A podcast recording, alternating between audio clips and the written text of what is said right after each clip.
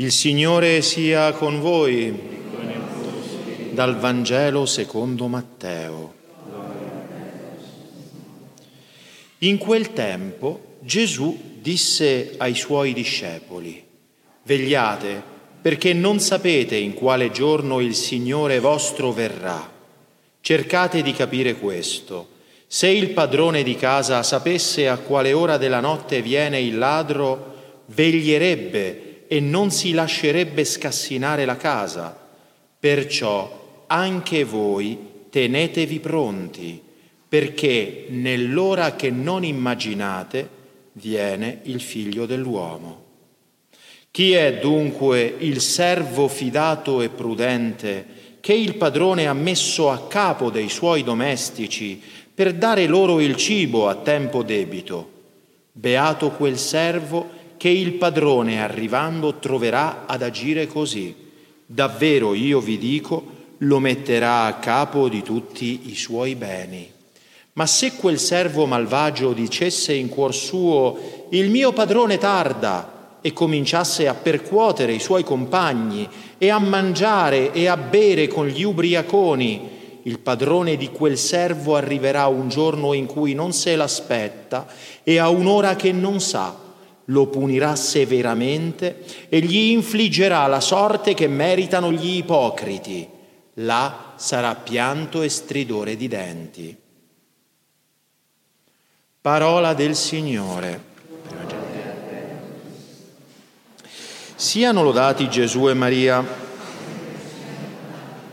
Cari fratelli e sorelle, nel brano evangelico che abbiamo appena udito vi è implicita una verità di fede che tutti noi dobbiamo credere per fede e che poi è detta in modo più aperto anche da Gesù in altri passi, come quando dice che i governanti delle nazioni governano su di esse, o più esplicitamente ancora da San Paolo, quando ci dice che ogni autorità nel mondo viene da Dio viene da Dio. Tutte le autorità che sono nel mondo vengono da Dio e quindi chi esercita un'autorità nel mondo ha anche la grande responsabilità di dover rispondere a Dio di quell'autorità. E questa è una verità di fede, di fede, dicevo, che oggi purtroppo è annebbiata tra i governanti di questo mondo. Perché? Perché se la sono proprio dimenticata, ciascuno arriva alla sua poltrona normalmente e fa di tutto per rimanerci attaccato. E normalmente, almeno nell'esperienza del, degli ultimi 48 anni della vita mia, raramente faccio fatica, in realtà mai posso dire, ho visto qualcuno che in effetti non si è fatto gli affari propri quando aveva un briciolo di autorità. E non parlo soltanto delle autorità massime, parlo di ogni minima autorità perché siamo feriti dal peccato originale e spesso anche noi quando siamo investiti di qualche autorità, ci sentiamo per così dire importanti, abbiamo il nostro quarto d'ora di gloria e se possiamo esercitare un quarto d'ora d'autorità ne esercitiamo almeno tre ore perché, perché siamo feriti dal peccato originale. Beh, questa ferita e questa attitudine purtroppo molto frequente non ce l'aveva il santo che festeggiamo quest'oggi. San Ludovico IX, re di Francia, o Luigi IX, che, che, dir si voglia, io preferisco Luigi, adesso si dice Ludovico, ma la persona è quella, figlio di Bianca di Castiglia, diventa re all'età di 12 anni e fino ai 19, fino ai 19 è sua madre che opera la reggenza in suo nome, ma lui è il re, incoronato a 12 anni. Voi immaginate un bimbo di 12 anni che ha un apparato di migliaia di persone davanti che lo riveriscono, lo venerano, lo incoronano e rimane umile, e rimane umile. Perché questa è la cosa grande di San Ludovico IX, re di Francia, che per i 55 anni della sua esistenza, di cui 43 passati come re di Francia, ha esercitato un'umiltà e una virtù che mi fanno vergognare di me stesso, perché io non ho un duecentesimo del, de, dell'autorità che ha ricevuto lui eppure quanto mi sento importante certe volte, eppure quanto me ne approfitto certe volte, eppure quanto la superbia, la compiacenza bussano al mio cuore tante volte. Lui era figlio di una mamma santa, Isabella di Castiglia scusate, Bianca di Castiglia, detto Isabella perché si dà il caso che una delle sorelle di Ludovico o Luigi, Isabella, è entrata in convento ed è venerata come beata anche lei. Beata anche lei. La sua mamma era solita ripetergli, figlio mio, Dio solo conosce tutto l'affetto che io ti porto, ma per quanto viva e profonda sia la tenerezza del mio cuore di madre, vorrei piuttosto vederti disteso morto ai miei piedi che saperti con la coscienza macchiata anche di un solo peccato mortale.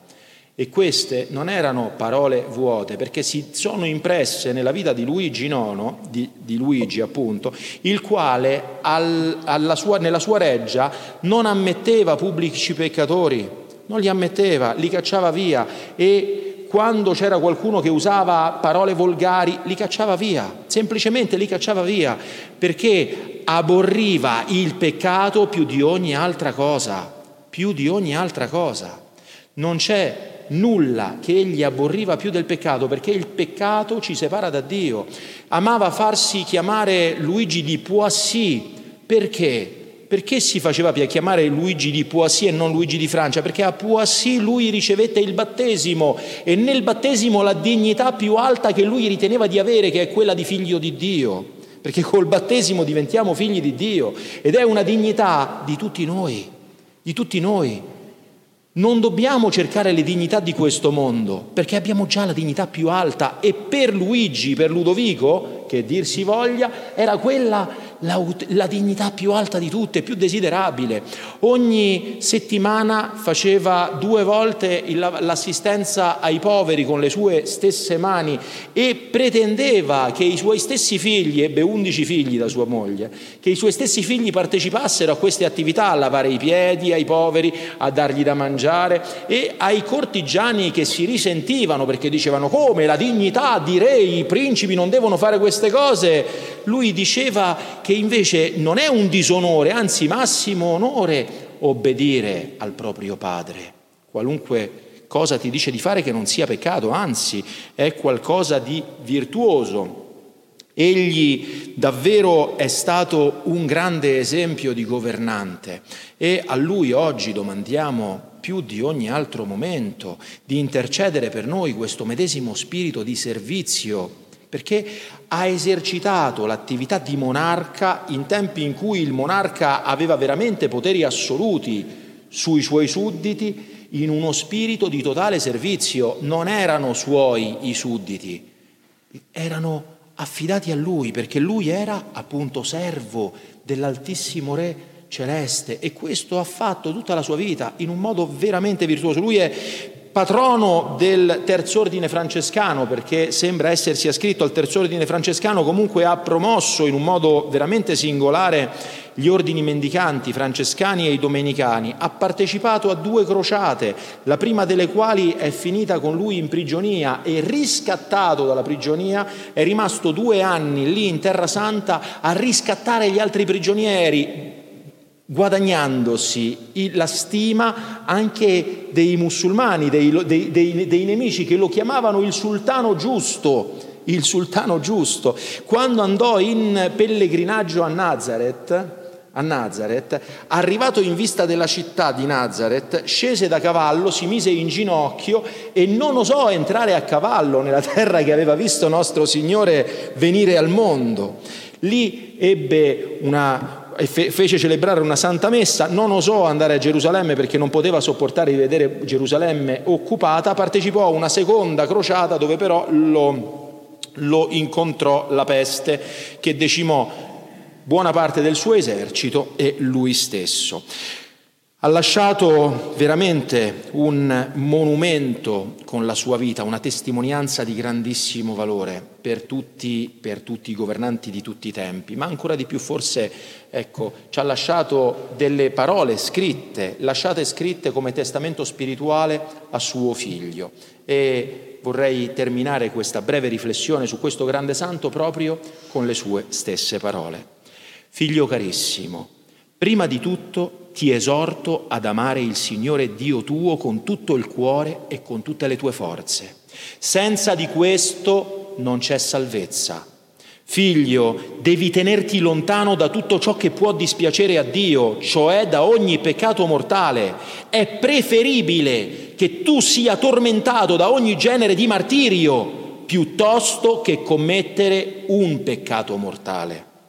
Inoltre, se il Signore permetterà che tu abbia qualche tribolazione, devi ringraziarlo e sopportarla volentieri pensando che concorre al tuo bene e che forse te la sei ben meritata. Se poi il Signore ti darà qualche prosperità, non solo lo dovrai umilmente ringraziare, ma bada bene a non diventare peggiore per vanagloria o in qualunque altro modo, bada cioè a non entrare in contrasto con Dio o offenderlo con i suoi doni stessi.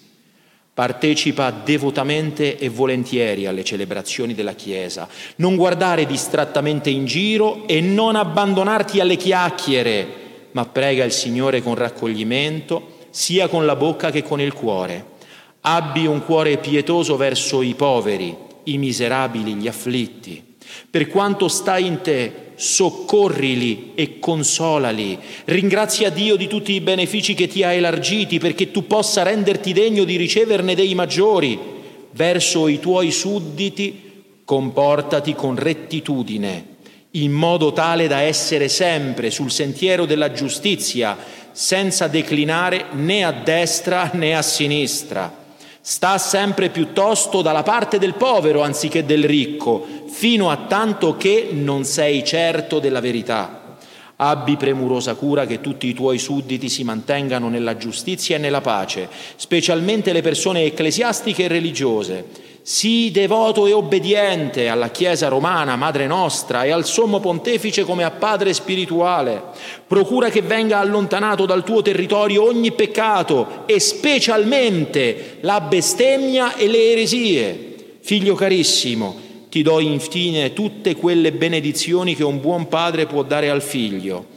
La Trinità e tutti i santi ti custodiscano da ogni male il Signore ti dia la grazia di fare la sua volontà perché riceva onore e gloria per mezzo tuo e, dopo questa vita, conceda a tutti noi di giungere insieme a vederlo, amarlo e lodarlo senza fine. Amen. Siano lodati Gesù e Maria.